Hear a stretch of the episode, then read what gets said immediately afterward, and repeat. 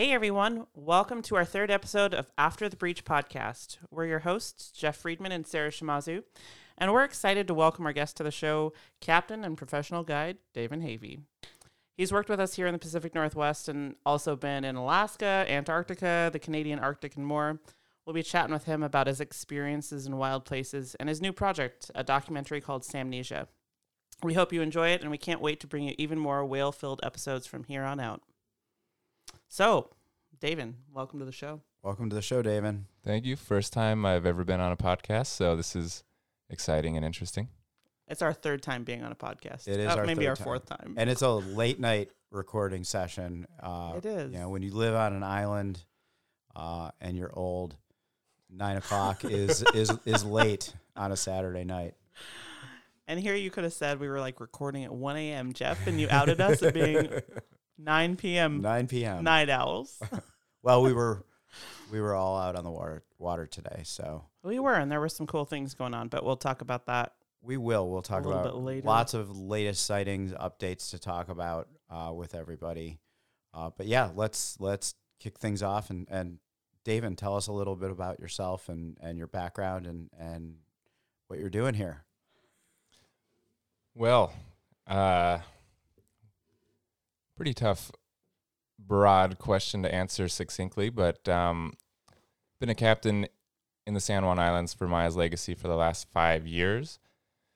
And prior to that, had a variety of experiences in wild places and uh, kind of keeping the, the goal in mind of education and outreach, sharing whatever I was learning in wild places with as many people as I could from whatever backgrounds that they might be coming from. Uh, it's pretty easy to talk to people who are already interested in wildlife, wild places, have a little bit of knowledge about those things. But my goal's always been to try to connect with whoever else um, might not even suspect that they are open to hearing about such things and, and thinking about them and reflecting on how they apply to their own personal lives. And so I started as a brown bear coastal brown bear, also the same species as gri- species as grizzly bear, field technician in Alaska, where I lived in a field camp for, gosh, the better part of five years. So Wow. myself and three other staff on an island that was about a million acres in Alaska. So that was an entire novel worth of information I could talk about uh, happily, but we'll just end it there. A lot of good times there. Learned a lot uh, from there, did some field work doing a ecosystem inventory on a floodplain on the Angola Zambia border, basically just like trying to understand what animals were even there and in what densities and in what dynamics they were interacting. And um, went back to Alaska, had a little bit better understanding of salmon, better understanding of ecology and ecosystem dynamics and uh, left my brown bear job and worked for a basically a sam- wild salmon advocacy and defense organization in Alaska for about 5 years there as well and learned a lot about how to communicate about not just salmon but why they're relevant to our lives or why clean water or why wild places are relevant to our lives. And that was a lot of time in an office a lot of time behind emails. It was a seven day a week job, probably 10 to 12 hours a day. And I just needed to be away from the computer for a bit and back out in wild places. And so ended up taking a job that was a very weird kind of demand for skills, which were know about bears, know how to handle firearms, and know how to operate boats in terrible conditions. And so that led to a job leading people by boat to see polar bears in the Arctic, which Wow. Yeah, translated into uh, driving boats in Antarctica, um, where I was really, really introduced to, I guess, how interesting and mysterious the lives of whales are. And uh, if it wasn't for that, I probably wouldn't be here on San Juan Island if I had not gone to Antarctica and just been exposed to whales there. So, kind of a weird, twisting, long journey. And uh, here I am for the last five years, and hopefully for a lot more to come. So, uh, um, so Alaska led you to Antarctica to the San Juan Islands, which is which is probably a pretty typical route for. Yeah, it's super. I, I, it was a blueprint that I followed. Really. I, I just I, I'm stuck on one thing I have to ask about it, the firearms. Sure. What what Go ahead, shoot. what what was that for on those those Uh, expeditions? Well, in Alaska, for the agency that I worked for, it was mandatory to carry one when operating in brown bear country. And so, if we were brown bear field technicians, we were operating in brown bear country. Um, but I never had to use one, never even had to load one around brown bears, but it was just required to carry one. And if you're carrying one, you should probably be pretty competent with it. Yep. Sounds Um, like a good idea. right? And so we trained a lot, um, very familiar with them. And the job that I was offered in the Arctic, wa- wa- this was in uh, Greenland, northeast Greenland. Um, it required you to be able to know how to handle a boat in pretty dynamic conditions, how to talk with people, and uh, enough familiarity around bears and firearms to basically know that you don't have to use them if you see a bear. Um, so I've never once had to even put a round in the chamber of a firearm around a bear, but know how to handle them safely, know how to not panic and, you know, kind of see a bear and think, oh my God, we're all going to die. We should shoot this thing. Like, of course not. uh, and so I think that was probably what they were seeking out of a firearm bearer up north, if that makes sense. It, it uh, I just I had to ask. It it just kind of stuck out when you were when you were talking about it. Um, but you, yeah, you so now currently you're you're with us in the San Juan Islands, and you're also part of the year uh, working in Antarctica.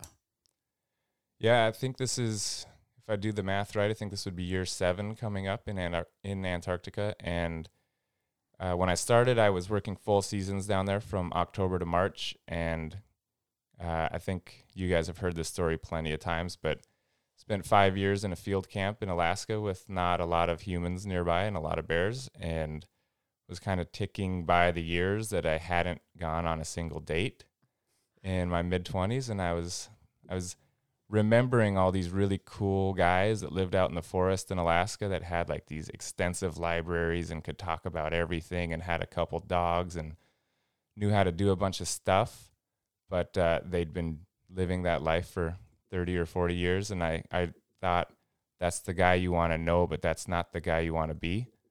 And uh, so I decided, yeah, I'll leave. I'll go to Antarctica, see if I can find anybody down there. And when you struck out there, you decided Yeah. San Juan Island was the place to come because we're just. Indeed, yeah, came here and actually but you actually did. But you did. actually met somebody here, which I mean, great. That wasn't necessarily like the motivating factor to move here, um, but that's just a nice little way to wrap that uh, that story up. I we all love. We love Olivia. Absolutely. yeah, me too. Yeah, well, you took this amazing route from Alaska to Antarctica to San Juan Island, as Jeff said. Jeff took the direct Cleveland to Seattle to San Juan Island route. Um, but we're all here, so that's uh, exciting. But you, you know, while you were down in Antarctica the last couple of times, um, sent me some pretty crazy photos. You had some pretty amazing encounters down there. So, um, are there any that like stick out at the forefront of your mind when someone says, "Hey, Daven, tell me about a really cool encounter you had in Antarctica"? Yeah, there's two. I don't know if we have enough time for both. And I should circle back to that question. I I formerly worked October to March in in Antarctica, and that that was so much time away from just people and interaction with any kind of social life that I've shortened that to just January and February because those are the two months that if anybody's listening that wants to go to Antarctica, those would be the months to go if you're interested in whales because I'm not kidding. If you cruise through certain areas in Antarctica in late January, early February, if you look in any direction, you're going to see numerous whales. And that's kind of why I've shortened my season to those two months because that gives me the best opportunity to do kind of what I love to do and um, experience and encounter the things that I'm I'm most interested in. Not to say that glaciers and sea ice and penguins aren't interesting, but those are the species that I'm really drawn to down there. Um, and two interactions or two encounters. Uh, the first, well, I don't know. I'm not necessarily listing them in order of uh, wow occurrence. It's, factor. o- it's okay. okay. It's it's this isn't a formal this is requirement. this is a very formal uh, categorization of best to worst, starting with number one and ending with number two. Um, but one of them, we were in the South Scotia Sea, which is about n- oh, I don't know, a couple hundred miles northeast of the Antarctic Peninsula, and I'm sure a lot of people that are listening have heard of these massive tabular icebergs calving off of the Larsen ice shelf, and some of them are like the size of Jamaica or Belgium. These just gigantic wow. gigantic Hard icebergs. to imagine. And we veered the ship off course to see if we could find this thing. We had some satellite imagery and some rough ideas of where we might find it. And uh, sure enough, we found this tabular iceberg that I think at that time was roughly the size of Jamaica, which is pretty impressive. And as we were approaching, we started to see more and more whales, some southern right whales, some blue whales. And as we got to within maybe a half a mile or so, there were just, I mean, more than we could count. Um, I'm not sure exactly what was going on. There were some theories at the time, and I haven't even really gone back to check if this is accurate or not. But what we were talking about, or what, what some of my colleagues were talking about, is maybe there's some interaction with that melting freshwater that influences the movement of krill around that iceberg that makes them a little bit easier to catch for whales. And uh, I think we kind of loosely just guessed that we'd seen 500 whales in wow. half a day. Holy cow. And, and were these all baleen whales, like humpbacks? There were so blue whales, southern rights, minkes, fins, even a couple seis, Wow. which aren't Dude. really, you know, we don't see those very often, but we saw a few there that day. And I mean, so many humpback whales. And then with all that, I guess, available food, uh, there were a couple type A killer whales just kind of cruising around as well. Just maybe we didn't see any predation events, but they were, I'm sure, very aware that there was a lot to eat there and were interested in being in the area, you know, if they wanted to take advantage. And then the second, One question: When Oh, sure. when you're going through something like that, are like are you taking people out in, in the zodiac? Like, what are you doing? What's your role in in, in this? that day it was it was i mean blue water is open o- like big big open ocean. And we found some protection from the iceberg kind of in the lee from those oceanic waves and the wind and everything. And we probably could have and probably should have lowered our smaller boats our smaller like 18 to 22 foot zodiacs into the water for a little bit more intimate experience. But i think everybody was just so like blown away that we were just happy viewing them from our larger ship, which is depending on which one we go on. Oh, I don't know, maybe 250 to 280 feet, so roughly the size of a Washington State ferry. And uh, I don't even really think we thought about dropping the Zodiacs into the water to experience that from the water level because we were all just like, I mean, we'd never experienced anything like that before, and we were all just happy with what we had in the moment. yeah, for sure. for Yeah, sure. it sounds incredible. And can I Yeah. Interrupt one more time because some of our listeners probably don't know that there are different types of killer whales in Antarctica. Really quick, would you just kind of give us a, a short rundown of some of the the types? Like you say, type A. What what does that? Right. So the yeah, them. so these are different. Like we don't see those killer whales up here. We have Absolutely not, totally yeah. different populations. Yeah, yeah. What are the what are the populations you you might see down in Antarctica? Yeah, happy to. Um, we uh, we most commonly see uh, a type of killer whale that is frequently hunting penguins, and they've got a few different names. Some people call them type B small. Some people call them type B two. Some people call them Gerlache killer whales. Um, but they're they're interesting. They do have a little bit of a physiological distinction that makes them easy to identify. They're they're a little bit smaller than the killer whales we have around here, and algae colonizes their bodies. It's called diatomaceous growth. Diatoms are colonizing their bodies, and it gives them a little bit of like a greenish yellow tint to their body. So it's like a you know dichotomous black and white killer whale with this kind of yellowish green tint to them, and I was talking with some biologists from NOAA actually who spent a little bit of time down there, and they said they've they're pretty confident that those whales occasionally are leaving Antarctica, heading straight for some location off the coast of Brazil to exfoliate and rub those diatoms off their body, and then they'll come straight back to Antarctica. And I think that process, I'm not sure exactly, might take three weeks or so for that to happen. So like a three week spa vacation. Yes, Nice, Brazil. Nice. Good choice. And uh, those are the type that we see most frequently. The type B1 or the the type B large killer whales um, are the ones that maybe people have seen in the the BBC documentaries, um, cruising around in the pack ice, spy hopping around the pack ice to locate seals, and then kind of working cooperatively to create pressure waves to knock seals off icebergs. We see those a few times a year, whereas we see the type B2 or the Gerlache killer whales um, probably once every few days. So we're Wow. seeing those guys a lot. The type A's are, um, I'm not sure if we know the full suite of things that they're hunting, but they definitely target other species of whales fairly regularly. And uh, they're a little bit larger. Um, some people kind of equate them to the, the southern hemisphere, the Antarctic Bigg's population. Then there's a type C, and we never see them because they they live, as far as we know, almost exclusively on the exact opposite side of Antarctica near the Ross Sea, and they're hunting fish for the most part.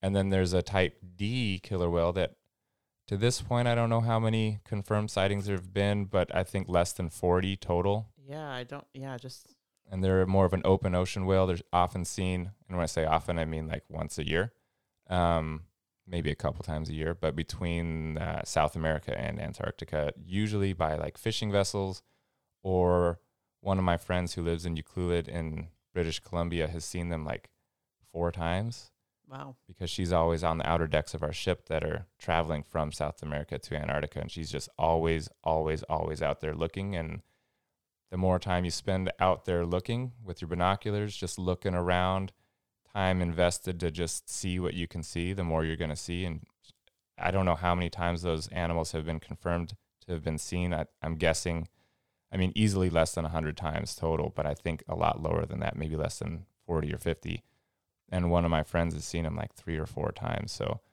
uh, if you don't know what those are, look them up on the internet. Type D killer whales. They've got a very, very distinct look to them, kind of a blocky melon, a blocky rostrum, and a really small eye patch. Yeah, and they're really swept back dorsal fins too. Yeah. And we can post some links to some info on the Type Ds and other Antarctic uh, killer whales in the show notes. Yeah, Um, definitely. and then I want to hear about your second uh, encounter, but I, I also think that you, you got me sold. I think we need to do a podcast from Antarctica.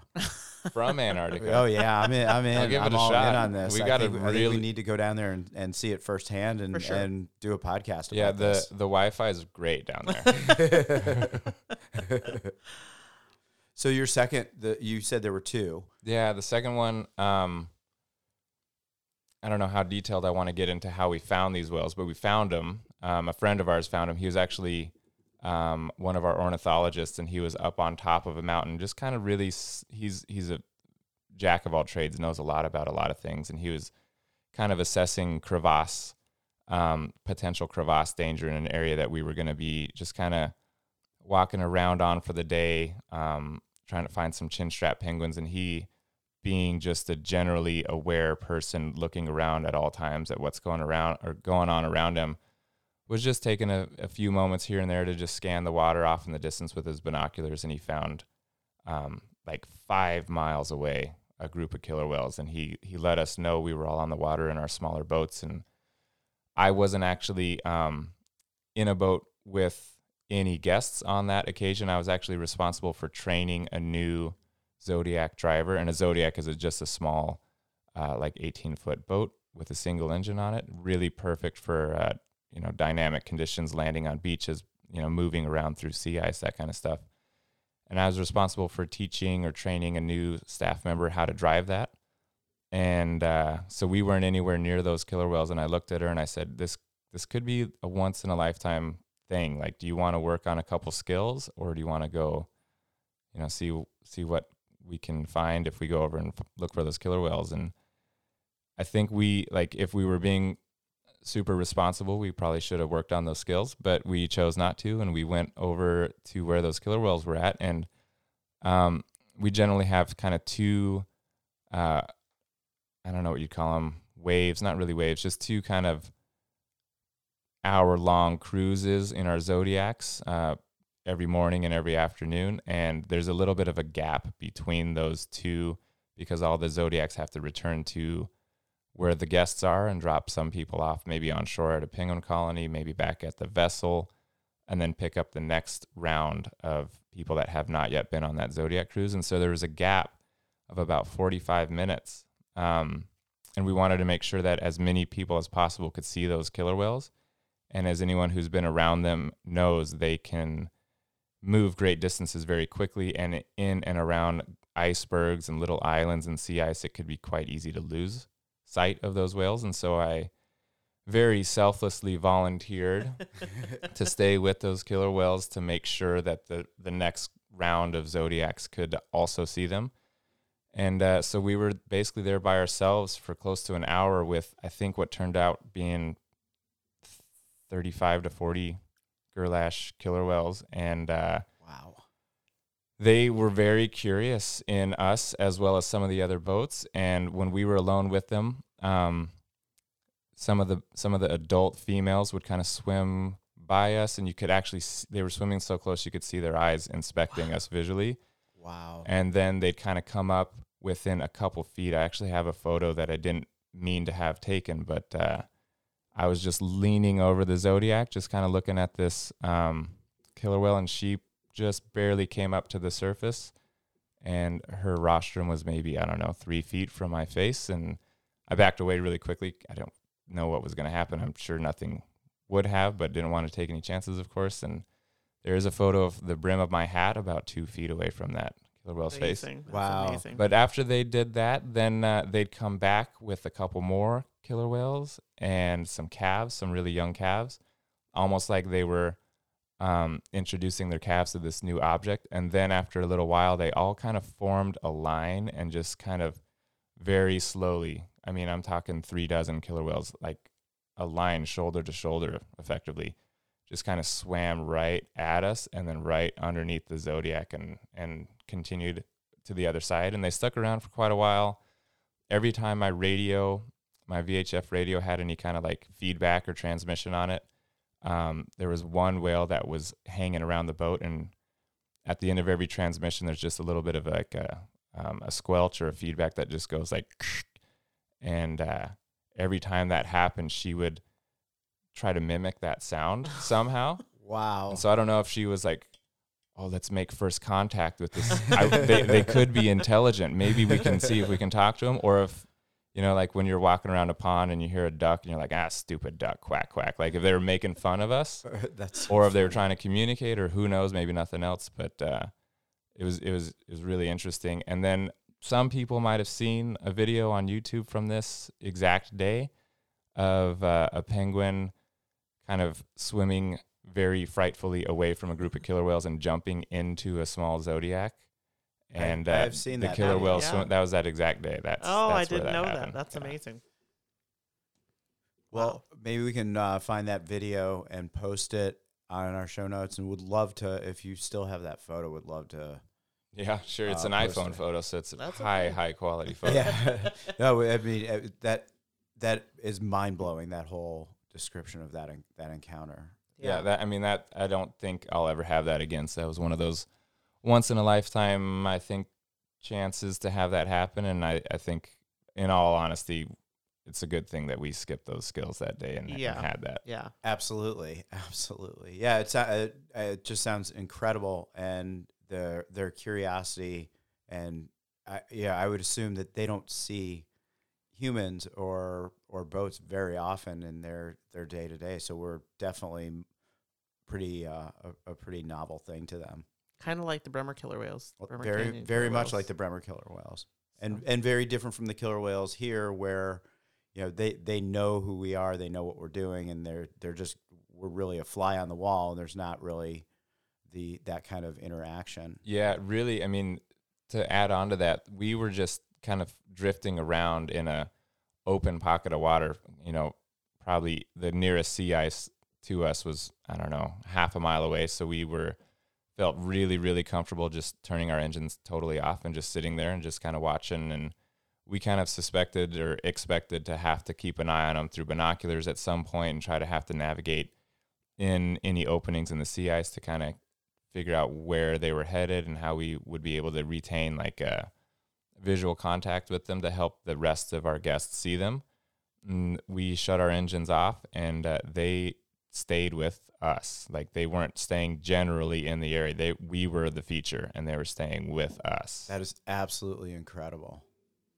Yeah, you really can't doubt like their intelligence and and what wanting to like interact, like make contact. And I think I, I say this on the boats too. It's like, you know, when a deer sees a, a car, they just think of the car as the creature. And when I think I really feel like when killer whales are around boats, like they recognize that there are people on boats. Like Yeah, that I mean that that encounter I think really solidified that for me because it was obvious that they were interested in the boat to some degree and were, you know, doing a few passes to get a good look at that, but they were looking at us. Like they Right. they were making sure that they were positioning themselves to be able to see what we were and what Yeah. we were up to. And I should note, I, I'm sure a lot of people listening to this already know, and Sarah and Jeff can expand on this, but it's not really something that you need to worry about. Wild killer whales attacking humans and dragging them off to sea and consuming them. I don't. Re- I'm not really aware of any incidents of that ever happening. Um, and these types are, you know, they're primarily eating penguins, and so we weren't being like highly irresponsible and tempting these wild predators to take a bite. And that's not yeah. how that interaction played out at all, or nor how really any of your encounters with wild killer whales would play out. No, and, and I've I've been in the water with them in, in Norway, and at no point do you ever feel like they're checking you out because you might be tasty. Um, so you spent a lot of time down there, and then you've been up here, um, you know, for for years, and and I know talking with you over the past years, you've gotten. You've tied into your past work with salmon and have wanted to really take things to a, a new level out here with uh, re- salmon recovery efforts and education. And this ties directly into the endangered southern resident killer whales that, that we see here uh, that feed uh, predominantly on salmon. Uh, and the decline of salmon is why the, that population is in, endangered, unlike the, the marine mammal eating Bigg's killer whales. And you, you've come uh, across a project that you've started, and uh, I would love to hear a little bit about uh, about your film project that you're working on. Yeah, so I, I should give a, a little bit more of a background, I suppose, um, as to why I am passionate about this. And I think if I'm being fully honest, um, wild salmon are really what my primary passion is, even though I'm spending a very large amount of my year around whales every year. Um, and it started when I was in Alaska, and I was there basically to um, help manage a, a small little sanctuary where uh, wild brown bears have become familiar enough with human presence in small quantities, you know, just like 12 people at a time total. Um, but familiar enough with humans around that they just carry on with their daily activity, foraging for clams in the tide flats, uh, eating sedge in the spring in the estuaries, and then when the salmon begin to run, obviously hunting salmon. And uh, so I was helping to manage that area as kind of a, a dual role as a ranger as well as a field technician. And then uh, part of our, our duty there was also to uh, help better understand home ranges for adult female brown bears and adult male brown bears on coastal islands in Alaska. And uh, so we had a full plate and plenty of time also to just kind of, at the end of the day, just relax and, you know, go for a hike in, in the wilderness or go kayaking or um, read a book or just kind of study something that you've been curious about, whatever that was, because we had no internet, we had no cell phone, we had really no access to the bigger, broader world. So you were basically just there. And uh, you could bring plenty of books to the island, as many as you really wanted to. And so there was, it was basically just an outdoor classroom, and the land and the water was the teacher, were the teachers. And uh, fairly quickly, I realized out there that the salmon were really what was tying everything together. I was there to be around the bears, to help manage the sanctuary, to help kind of study their home ranges, but it was very obvious that salmon were the reason that there were bears there, and they were the reason that there were all these birds, some mustelid species, mink and marten. They were the reason that seals and sea lions were kind of coming into that zone every you know July and August. Um, we'd see huge schools of juvenile salmon and humpback whales foraging on them. Um, you'd see all the bodies of salmon that had moved upriver and then either laid their eggs or fertilized eggs that had been laid, and then their bodies shut down and they become food for the entire ecosystem. Many of those carcasses were being eaten by you know invertebrates and insects and all kinds of cool stuff. A lot were flushing downstream and getting consumed by crabs at the river delta. Um, bears and weasels and birds were taking some of those salmon carcasses into the forest and consuming as much as they could, but some of that obviously was going to leach into the soil and help fertilize the plant life. And so it became really obvious to me that salmon were like really the the glue holding the whole story together. Like people go to Alaska to see wildlife. Without those wild populations of salmon, you're probably not going to see the things you went up there to see in any sort of prolific numbers. And uh, so I ended up leaving that job to work for a wild salmon defense and advocacy organization because I was really aware of what had happened in the Salish Sea area, you know, around Seattle, around Vancouver, around Victoria to their wild salmon populations, what they were 100 years ago or less and what they are presently. And then I started to become a little bit more aware of the Columbia and the Snake River system. And then I became aware of like the San Joaquin and Sacramento rivers around the San Francisco Bay and how those used to be mind boggling bogglingly prolific salmon rivers as well. And I wanted to make sure, at least in Alaska, that the same fate that the rest of the West Coast suffered wouldn't happen in Alaska also. And spent a lot of years doing that. And uh, when I came down here and started to learn more and more about southern resident killer whales and uh, kind of the, the lives they've had to lead for the last decade or so, or maybe a little bit more, for being honest about that, um, made me think, well, yeah, I want to simul- simultaneously help keep Alaskan salmon wild as much as I can so they don't disappear like the ones have down here. And then if there's any opportunities to help people remember or become maybe introduced for the first time to the reality of how densely populated this region was with salmon just like two human generations ago and help maybe shift, I don't know, maybe just kind of encourage a conversation to help us reassess what our priorities are, really. Um, that maybe there can be some opportunities for restoration. we are already seeing that on the Elwha River on the Olympic Peninsula. And uh, there could be more opportunities for stuff like that to happen. Um, and so I thought, well,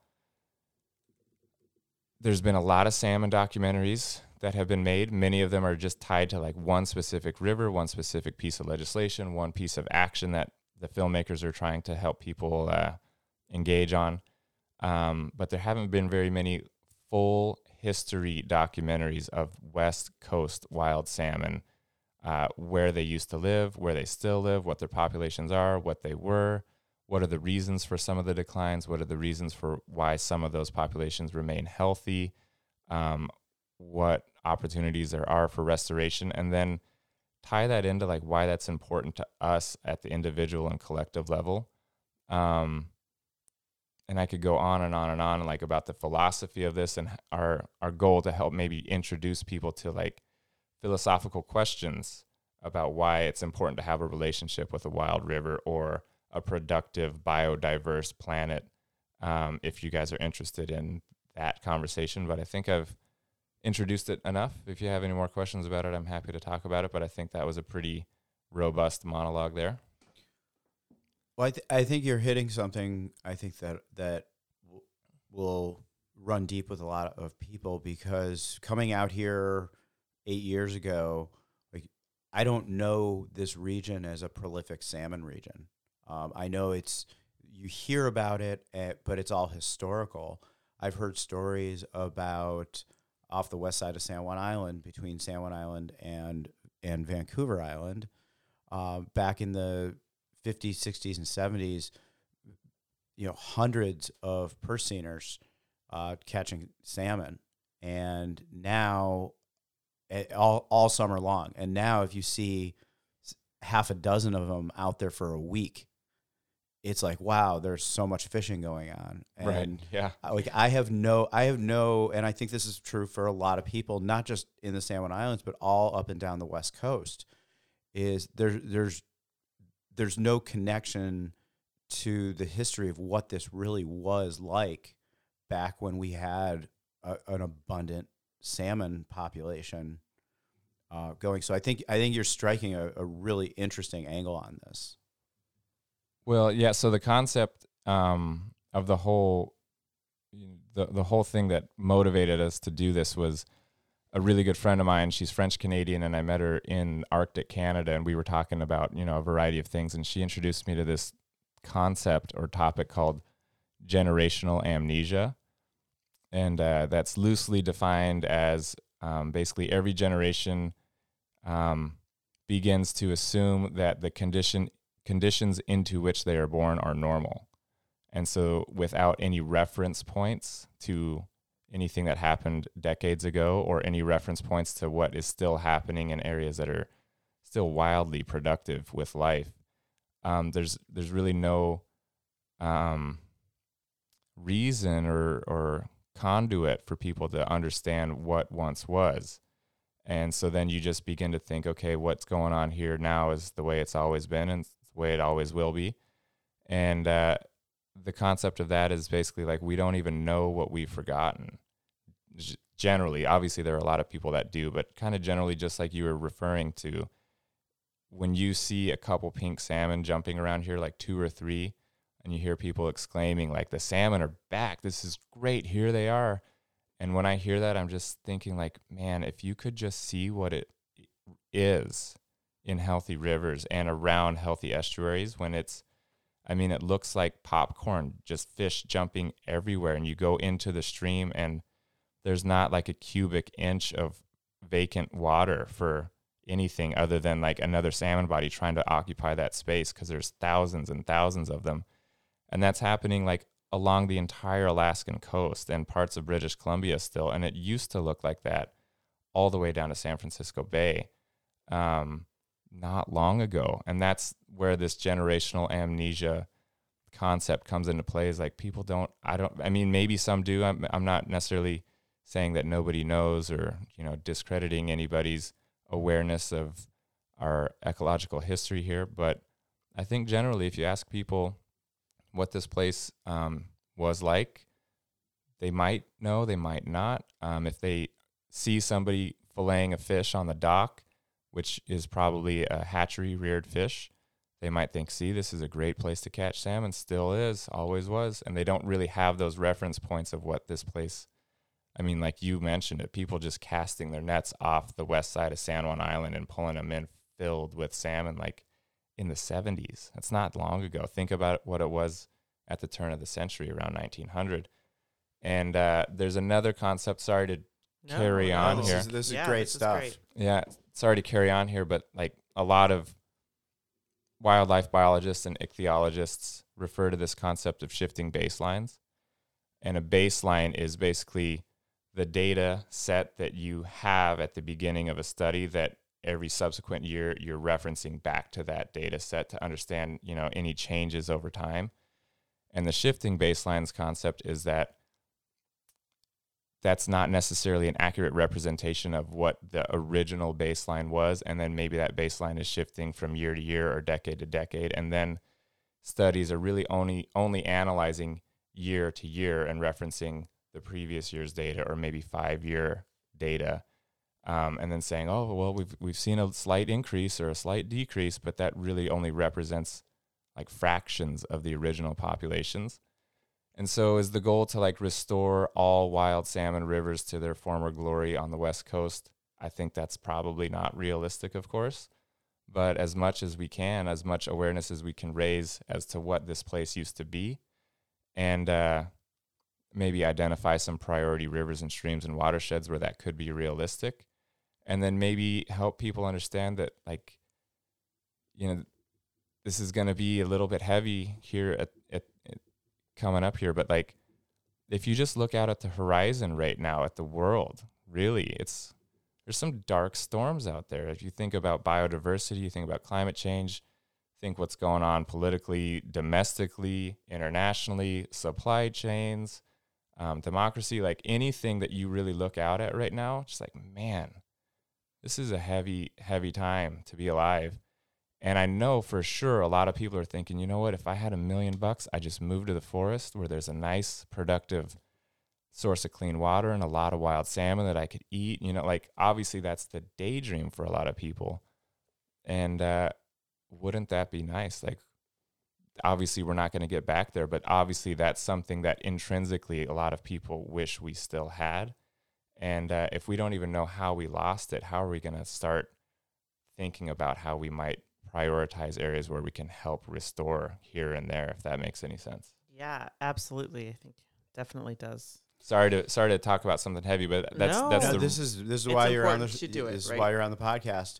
Um, one one quick note: you did mention one of the success stories with the Elwha River, um, and we should post some links to some information uh, for our listeners about uh, what has happened on the Elwha River in Yeah. Washington State. With the they've removed some dams, and that river is once again a wild river that is raging back Yeah.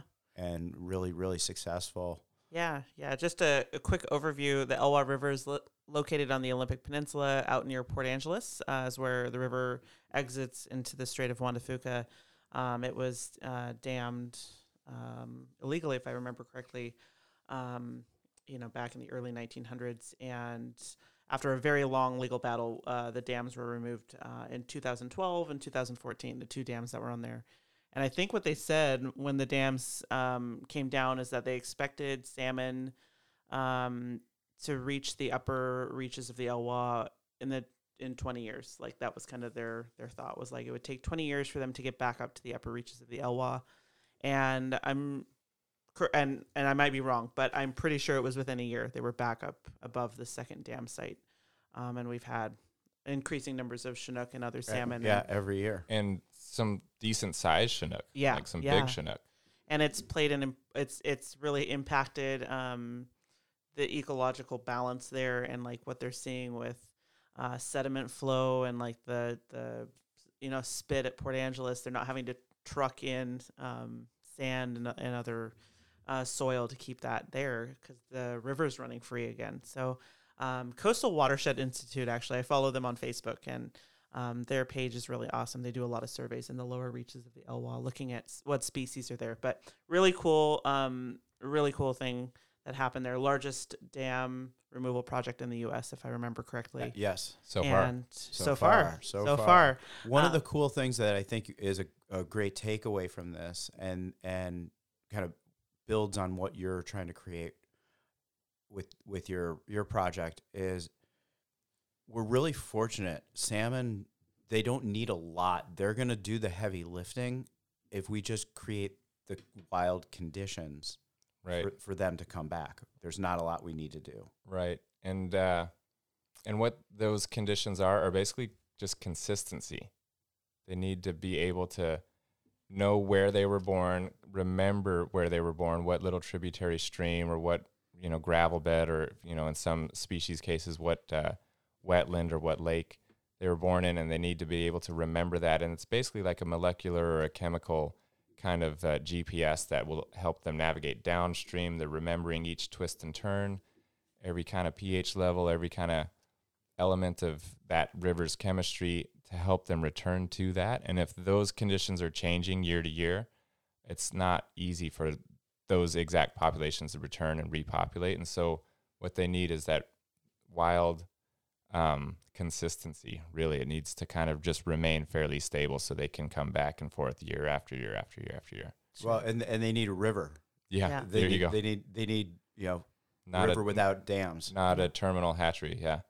Yeah. Um, and so one more thing, I I kind of got going on that um, horizon thing without really fully under or explaining what I m- what I meant by that is uh you know if anybody I think if you really talk to anybody right now there's an elephant in the room that if you look out at the horizon uh, there's some there's some storms out there and we want to feel hopeful that's kind of our human nature to feel hopeful And so this project we're working on isn't necessarily to write a prescription on exactly how we can help recover all salmon populations and return things to their former former glory. Rather, it is kind of this joint sense of realism and idealism. You like if you want to be hopeful, if you want to be an idealist, if you want to have a vision, you need to understand where you're standing and you need to understand how you got there. Because if you want to have a vision and then execute that vision and chart a path into this kind of wild horizon that we're facing, you can't really do it if you don't even know how you got to where you're standing. And so that's kind of the point of this project is to just not a doomsday story of what happened to wild salmon, but just help people understand like, okay, this is where it was, here's where we are now. And if we want to have a vision for what we want our west coast to look like, whether it's with salmon and herring or or whatever we want it to look like, then we should certainly get real about that vision, be idealistic and hopeful about it. But you, it's going to be more probable to execute that vision to carry it forward into kind of uncertain future if you at least understand your own history or the west coast's history if that makes sense Yeah. It, it does. I and without that historic knowledge and understanding what salmon abundance actually looks like, it it it's all kind of in a vacuum. Like you don't really know what you're trying to do without knowing where where things stood before. Right. And so one last thing about that, unless we want to carry on with with details of it, but our goal is to um, w- when we started this, I just started reaching out to a couple friends here and there in Alaska, northern British Columbia, Haida Gwaii, Vancouver Island, and there are so many people that want to contribute to this, like on a volunteer basis, in any way they can, spreading the word, helping us with underwater video footage, helping us with footage in areas that we might not be able to access on our own. But the idea is to show basically what a watershed is from headwaters to river to estuary to sea um, and help people understand that interconnection between marine, estuarine, and freshwater habitats. Uh, and then also show what healthy rivers and healthy watersheds look like when they're running rich with salmon, just to help people actually see that and see that it's not just in one national park that's featured over and over in nature documentaries, but it's like 5,000 catalog- cataloged rivers and streams by the Alaska Department of Fish and Game. Like thousands of these rivers look like this for a few weeks or a few months every year, and then move down the coast and kind of see that taper off a little bit and get all the way down to San Francisco Bay, where they used to also have millions of salmon every year. And I don't think they really have any anymore. And then just kind of help give that gradient and help people see what it looks like where they might live and see what it can look like and what it presently does look like in places farther north and help people understand that those conditions aren't just unique to Alaska because Alaska is this amazing Shangri La where life is prolific. Uh, it's just really the one of the, the few places on this continent, especially on the west coast, uh, that looks like it used to look like. And you're and you are hoping to do this all through film, correct? Cor- Well, yeah, I mean, hopefully one full feature documentary and then a series of accompanying short videos that each kind of emphasize or highlight one point that individually that point might come across and think, okay, that makes sense. And then over the course of time, if you've seen all of those like eight to 10 short videos that kind of weave a fabric together, you start to understand like conceptually the bigger ecosystem dynamics and why salmon are important not just to salmon, why they're not important, not just important to fishermen, but important to other species like southern resident killer whales, uh, brown bears, coastal wolves, seals, sea lions, seabirds, even humpback whales that uh, will take advantage of juvenile salmon. Um, many, many, many communities.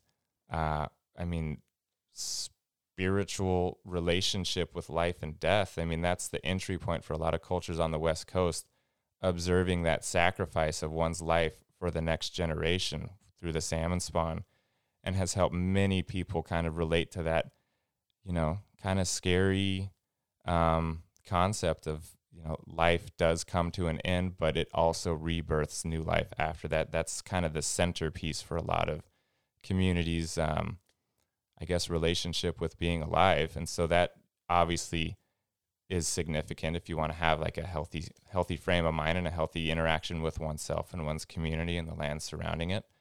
Um, and then economically too. I mean, think about all the tourism dollars in Alaska. Think about all the tourism dollars on the west coast to see wildlife. Um, subsistence fishermen that are filling their freezers with fish every year, literally to feed their families all year. Um, the commercial fishing industry, we can talk about that if you want, but uh, there's a highly productive commercial fishery in Bristol Bay in Alaska, and every year they're seeing 50 to 60 million sockeye salmon alone make it past the fishing fleet. So obviously, there's still Wow. yeah, No, there's there's there's no downside to a prolific and abundant amount of, of salmon.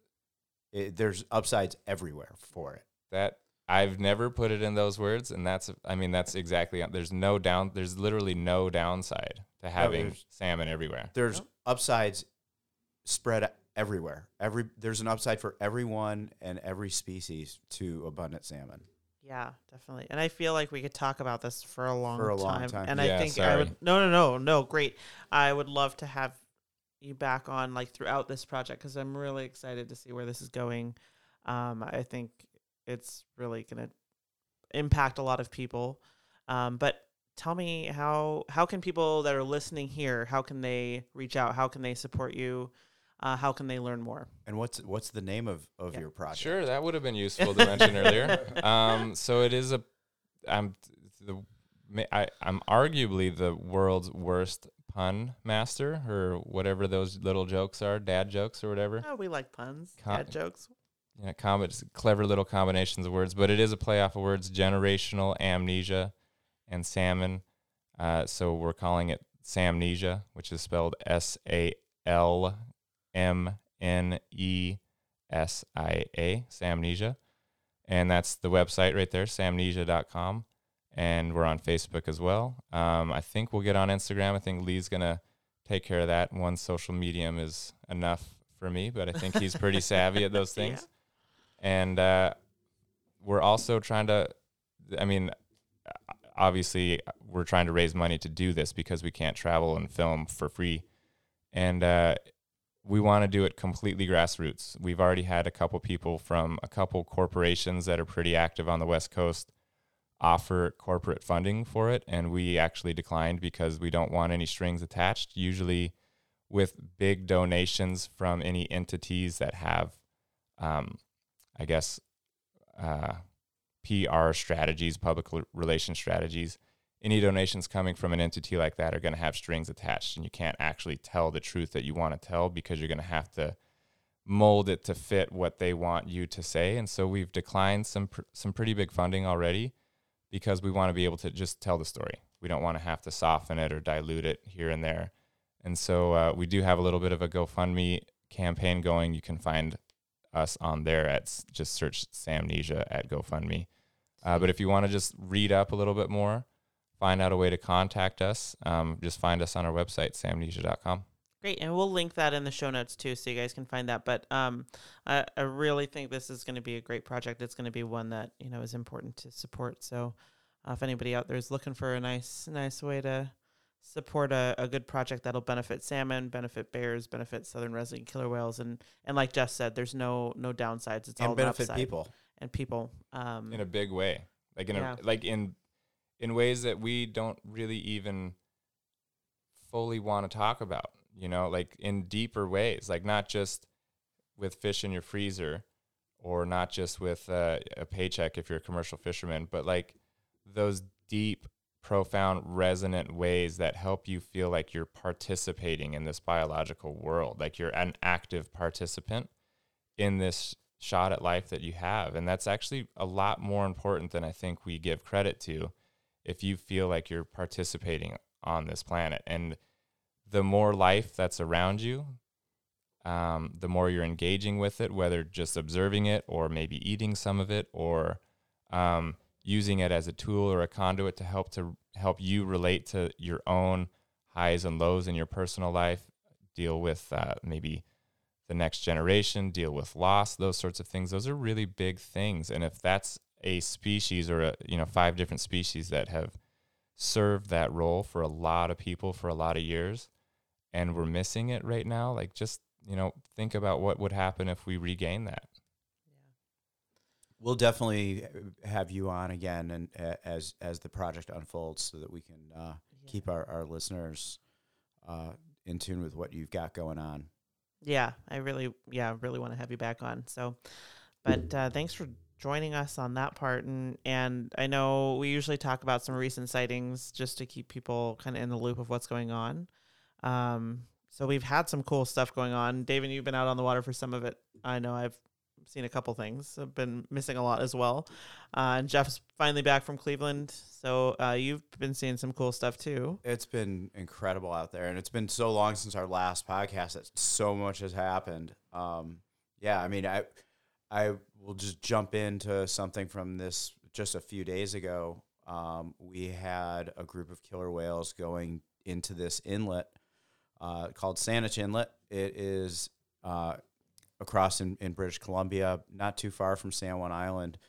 And it's the same area where Sarah uh, had her encounter with uh, Risso's dolphins uh, back in January. And it's this really beautiful, narrow inlet. Uh, I don't know exactly how, roughly around 10 miles, uh, probably not even quite 10 miles down to the, to the bottom of it.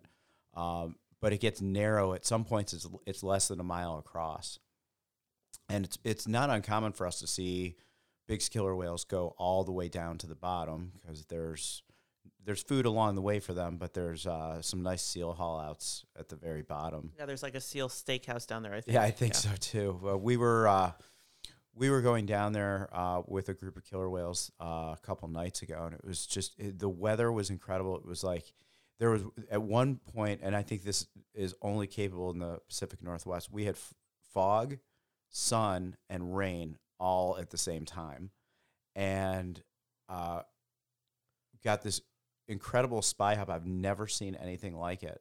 Um, it was a fully open mouth spy hop, and I'll, I'll post a picture in the show notes. Just showing off their pearly whites I've there. just, I, yeah, showing off pearl. I've never seen anything like it without uh, a trainer and a trained animal. yeah, yeah. No, it was a cool photo for sure. And I think that was T100F. T100F. Nice. Yeah, David and I were not on the water then. We had a morning trip, and Of course, I mean, Yeah, we're found all that- we're all found that missing photo. out Yeah, we- something. Yeah, yeah, no, That, that is it. Yeah, you're always like, yeah, you feel like whenever something's being seen and you're not seeing it, you're like, well, just my luck. The wa- yeah, the but the whales are out there on your day off. I Yeah, mean, that that is how it works. Well, speaking of um, Bigg's killer whales in kind of unique places, uh, Jeff, you and I had uh, some killer whales go through Georgeson Pass. yes. And that was like a once in a lifetime. I actually never thought I'd ever see that in my lifetime. To be quite honest, it's this beautiful little pass between Mayne Island and um, Saturna Island, and there's some other islands in there too. But um, I mean, it, in parts of it, it's like I don't know, maybe 60 feet wide. Well, I'd yeah. and- at one point, we had to stop and wait and give them the right of way because the As you the should. channel where yeah, always they always have the right of way.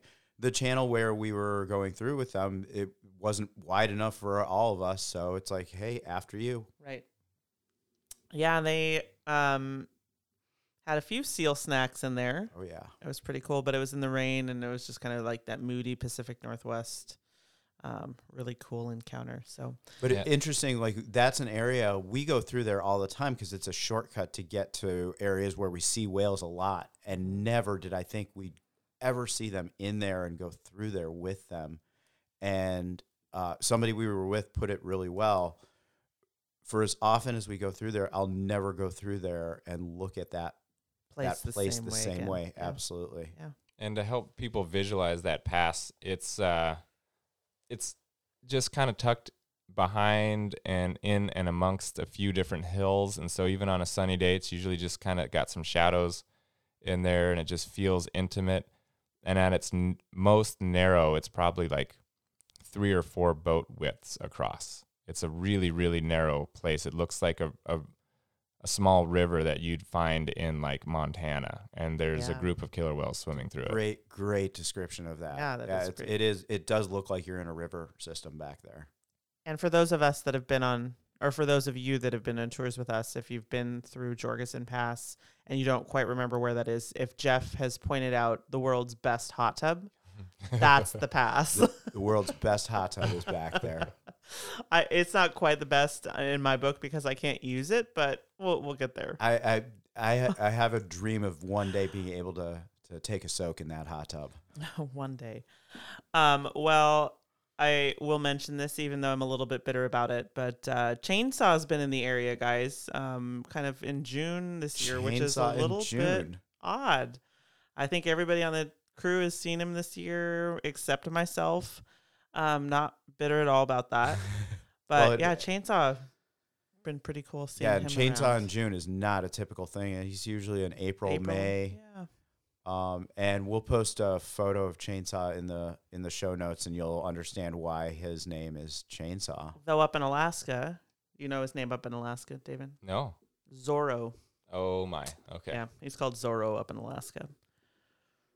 So Yeah, always always exciting to see him, and uh, seen him just uh, some trips just him and his mom, and and other trips him and his mom, and fifteen to twenty other killer whales. yeah, I and think we were just cruising around in the Strait of Juan de Fuca. We were actually getting into some pretty heavy seas and decided we were going to turn around after we'd already had a little bit of an encounter with, I think, some humpback whales, actually, if I remember right. And we just decided that, uh, you know, we'd, we'd let those seas build and let those humpback whales enjoy it. And had turned around and we're just kind of cruising back towards San Juan Island for a couple miles. And out of nowhere, one lonely dorsal fin popped up about a mile in front of us, and it was Chainsaw just out there by himself in three foot waves, just having a good whatever it was Thursday afternoon.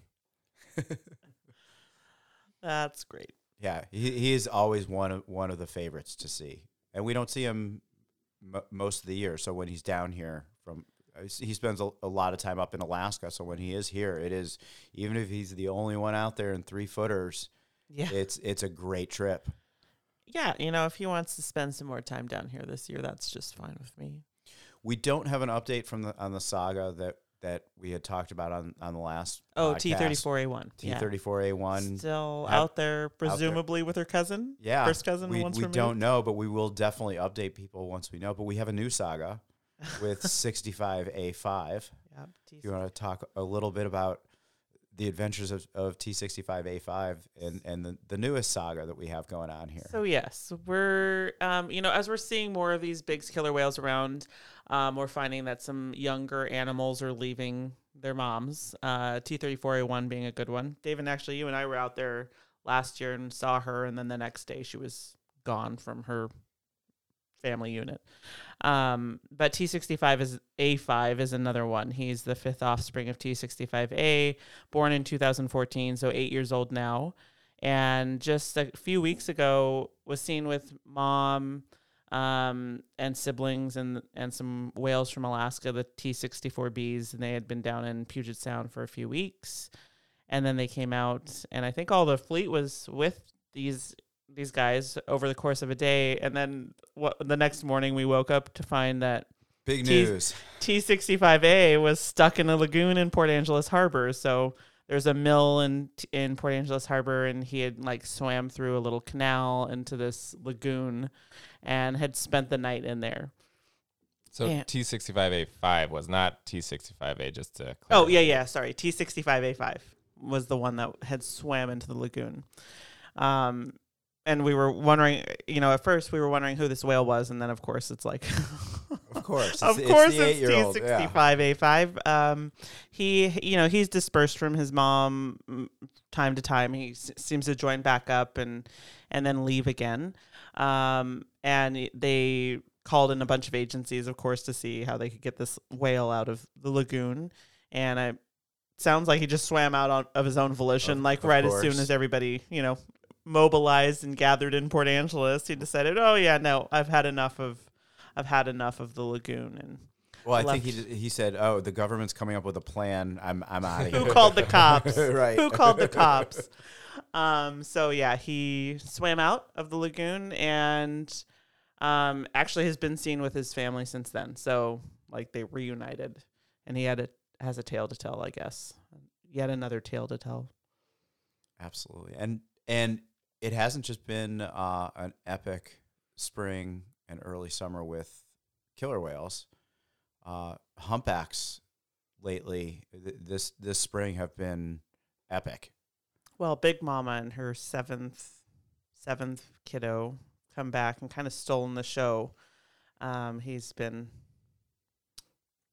practicing his flying lessons, I guess, quite a bit. So Big Mama is is probably the most iconic humpback. Well, is it not probably.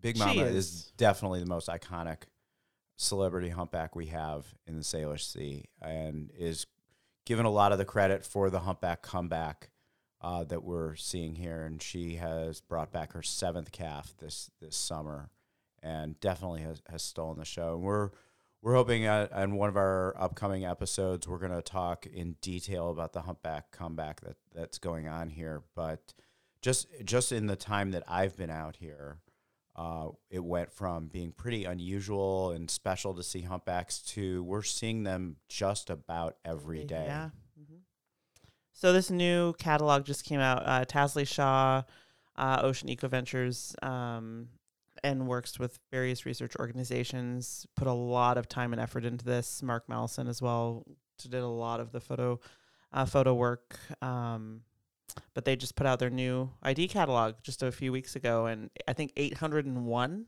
new or not new, uh, 801 individuals identified in this new catalog, which is through almost 300 more than the last one just released a couple years ago. Well, and and when I my first season here in 2015, uh, the catalog that I had on the boat was 100 humpbacks. It's amazing. Incredible. So I think we're gonna have Tasli on to talk about the humpback whales and and what she's seeing and all that. But um, And- yeah, it's been just incredible. And to kind of tie that in, humpbacks, Tasli, salmon.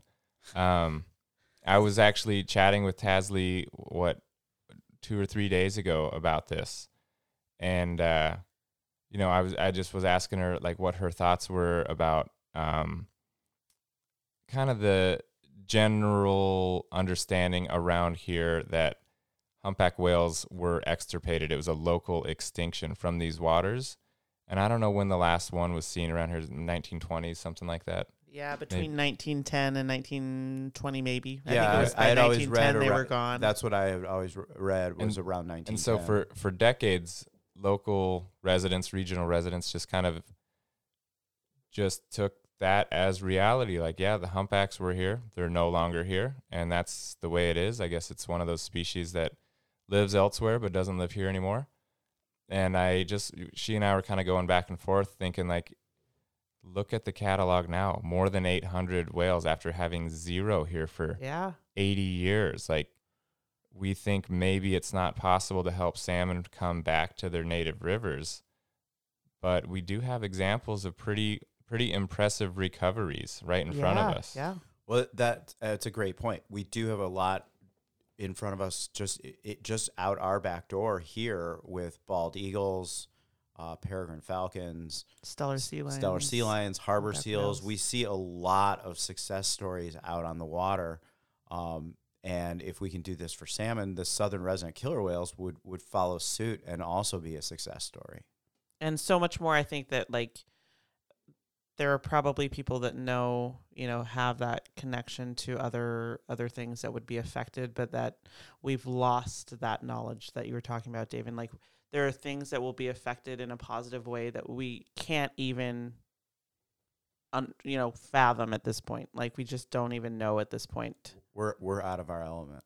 yeah we've grown up with that shifting baseline and we just don't know it's it's there anymore but um you know the potential is is huge and we don't even know it Yeah, one one last note that I have on recent sightings and tying tying this back It's to an important salmon one is, and I missed this. I was uh, in. They showed up the day I left for Cleveland, and they left the day I got back from Cleveland. but uh, J Pod was here. j-pod was here and they were doing their west side shuffle it was it was pretty special um you know even when they're here in the summer we don't we ha- i haven't really seen it a whole lot um, lately they're making a lot of for- forays up to the Fraser River usually when they're here, but this time um, they did go up to the Fraser, but it was usually pretty quick turnarounds. They'd go up and start coming back down the same day. And they spent several days just off the west side of San Juan Island. And I remember thinking every night, like, this is going to be the night that they're gone. I'm not going to see them the next morning. And then the next morning, they're, they're still there. And they just did the shuffle. They're, they're kind of like what I was familiar with when I was coming out here in the 1990s. And the whales were here, you know, in the summer. And, and then there were like 60 you know trawlers out there and they were weaving through the nets kind of again that shifting baseline like um it was it was a, a flashback almost it felt like i was kind of living in the past there for a little bit That's amazing. Yeah, and and it is a, a shifting baseline and and shifting knowledge because I don't really. We talked about this in episode one. I don't really know those those days. For for me, southern resident visits here uh, have pretty much always been been rare because of the the lack of salmon. yeah yep nope but they were yeah here for for i don't want to say quite a while but how long were they here? It, Oh, it was was it- around two weeks because that's how long I was. days yeah, that's how long 10 I was days i want to say something like that That's how long I was gone. It was it was like it, I mean I knew exactly when they were going to leave. I knew they were going to leave the day I got back. but yeah, no, they you know were in here. They were extremely social. Daven, you got out to the west side and saw them a bit. Yeah, I had uh, I had a day off of work, and so went down to look for whales on my day off of work. And I spent I don't know what I spent probably ten hours on the west side of San Juan Island. Um, got out there in the morning, and it, it was just quiet, and all you could hear were just a few little birds chirping here and there. Some uh, sparrows of some kind, bald eagle up in the distance a little bit. Really bright and early in the morning and uh, just swimming back and forth right off the west side. And I was in this little cove, kind of surrounded by like this natural amphitheater of rocks that allowed that any kind of sound coming off the water to really just resonate in there. And so the whales were, I don't know, maybe a quarter mile offshore, but it sounded like they were 30 feet offshore. Wow. Yeah. It's amazing. It's it's one of my favorite things. Like, of course, I love working on the boats and and being out there on the water with these guys, but um, seeing J Pod or any of the southern residents from shore doing that, it's just it's it's magic. It's magic. So, but I'm happy to share some photos, some video that I got from that in the show notes as well. And um, yeah, it's just been a really cool, cool bit, and I'm looking forward to sharing more settings with everybody in Yeah, future episodes. Absolutely. We're going to keep everybody updated and and hopefully you guys can some of you can come out here and and we can take you out on the water to see this for yourself. Um, you can get more information about us and access the show notes at afterthebreachpodcast.com. Uh, follow us on Instagram at After the Breach, and you can email us at uh, afterthebreachpodcast at gmail.com. Yeah, and I think uh, it's been a few weeks, admittedly, that I asked for viewer questions on on Instagram. Uh, we are going to get to those, and in fact, a couple of them are perfect for Tasli on our next episode. But definitely send in any of your questions you have, any any ideas that you have you'd like to hear about. Um, and if you have any questions for Daven, uh, we're happy to to follow up on that too. So, um, yeah, thanks so much for joining us, Daven. It was really great having you on on the podcast. Hopefully, it was uh, fun enough for you to join us again. Sure. Yeah. Yeah. It's uh, it's getting really late now. It's like ten o'clock. So we're all night. like dreaming of bed. um, but just one, you know, just revisiting one more thing. Um, this is a project that that we're taking pretty seriously. It's something that I've been thinking about pretty much every day of my life for the last 15 years, and then have really started to refine it and understand uh, some of the things that need to be conveyed that haven't really been conveyed yet to a broad audience. And so we want to take it seriously, and we don't want to do it half-heartedly. And so if we if we do take it seriously, we are the realities is one that we're we're going to need to raise some funds to do it to be able to pay for some time in the editing room to some tra- for some travels and uh, if this is something that's of interest to you and you're interested in contributing great. Um, you can find us on gofundme. Just search Salmnesia s-a-l-m-n-e-s-i-a and if not no worries no worries at all. Just if it's something that you feel is also important and you have some kind of a connection to or want to learn more and want to help in whatever ways you can because we view this as not just like our story, just myself and our my project partner, not just um, Maya's legacy whale watching, not just San Juan Island, but really everybody up and down the west coast. It's like it's a story about us as people that live out west. And if you wanna if you want to be part of that story, um, shoot us an email. Our contact is on our website. If you want to support, uh, I've already mentioned how you can do that. And if you want to learn more, just reach out. Yeah, and I would say you know with anything like too, if you guys want to donate, great, um, but share it. Like share the Facebook page, share the website with friends and family. Like uh, the broader you can spread this and get people, you know, just at least thinking about it, uh, it can do a lot. Yeah, really good point. We, I mean, we've just really gotten up and running in the last couple weeks, and so on Facebook we have like a hundred followers, and we're hoping that will grow, of course. But we're we're brand new on that uh, medium, and really one of the things that inspired me to start this uh, with my friends Sarah and Jeff here as well um, is just knowing how big our reach is, how many people already are interested in this part of the continent, how many people are invested in southern resident killer whales or marine ecology broadly, and then looking at our social media pages. I mean, gosh, I think I don't know how many people you reach individually, Sarah and Jeff, and how many we reach as a as a company. And so eventually, we'd like to have that big, broad reach around uh, the region, maybe even a little bit further afield. But if you jump on our Facebook page and say, "Well, these guys have hundred likes. These guys are amateurs. We're just getting started." Just getting started. Yeah. Well, we will post links to your Facebook page and to your website uh, on after the breach podcast.com in, in the show notes.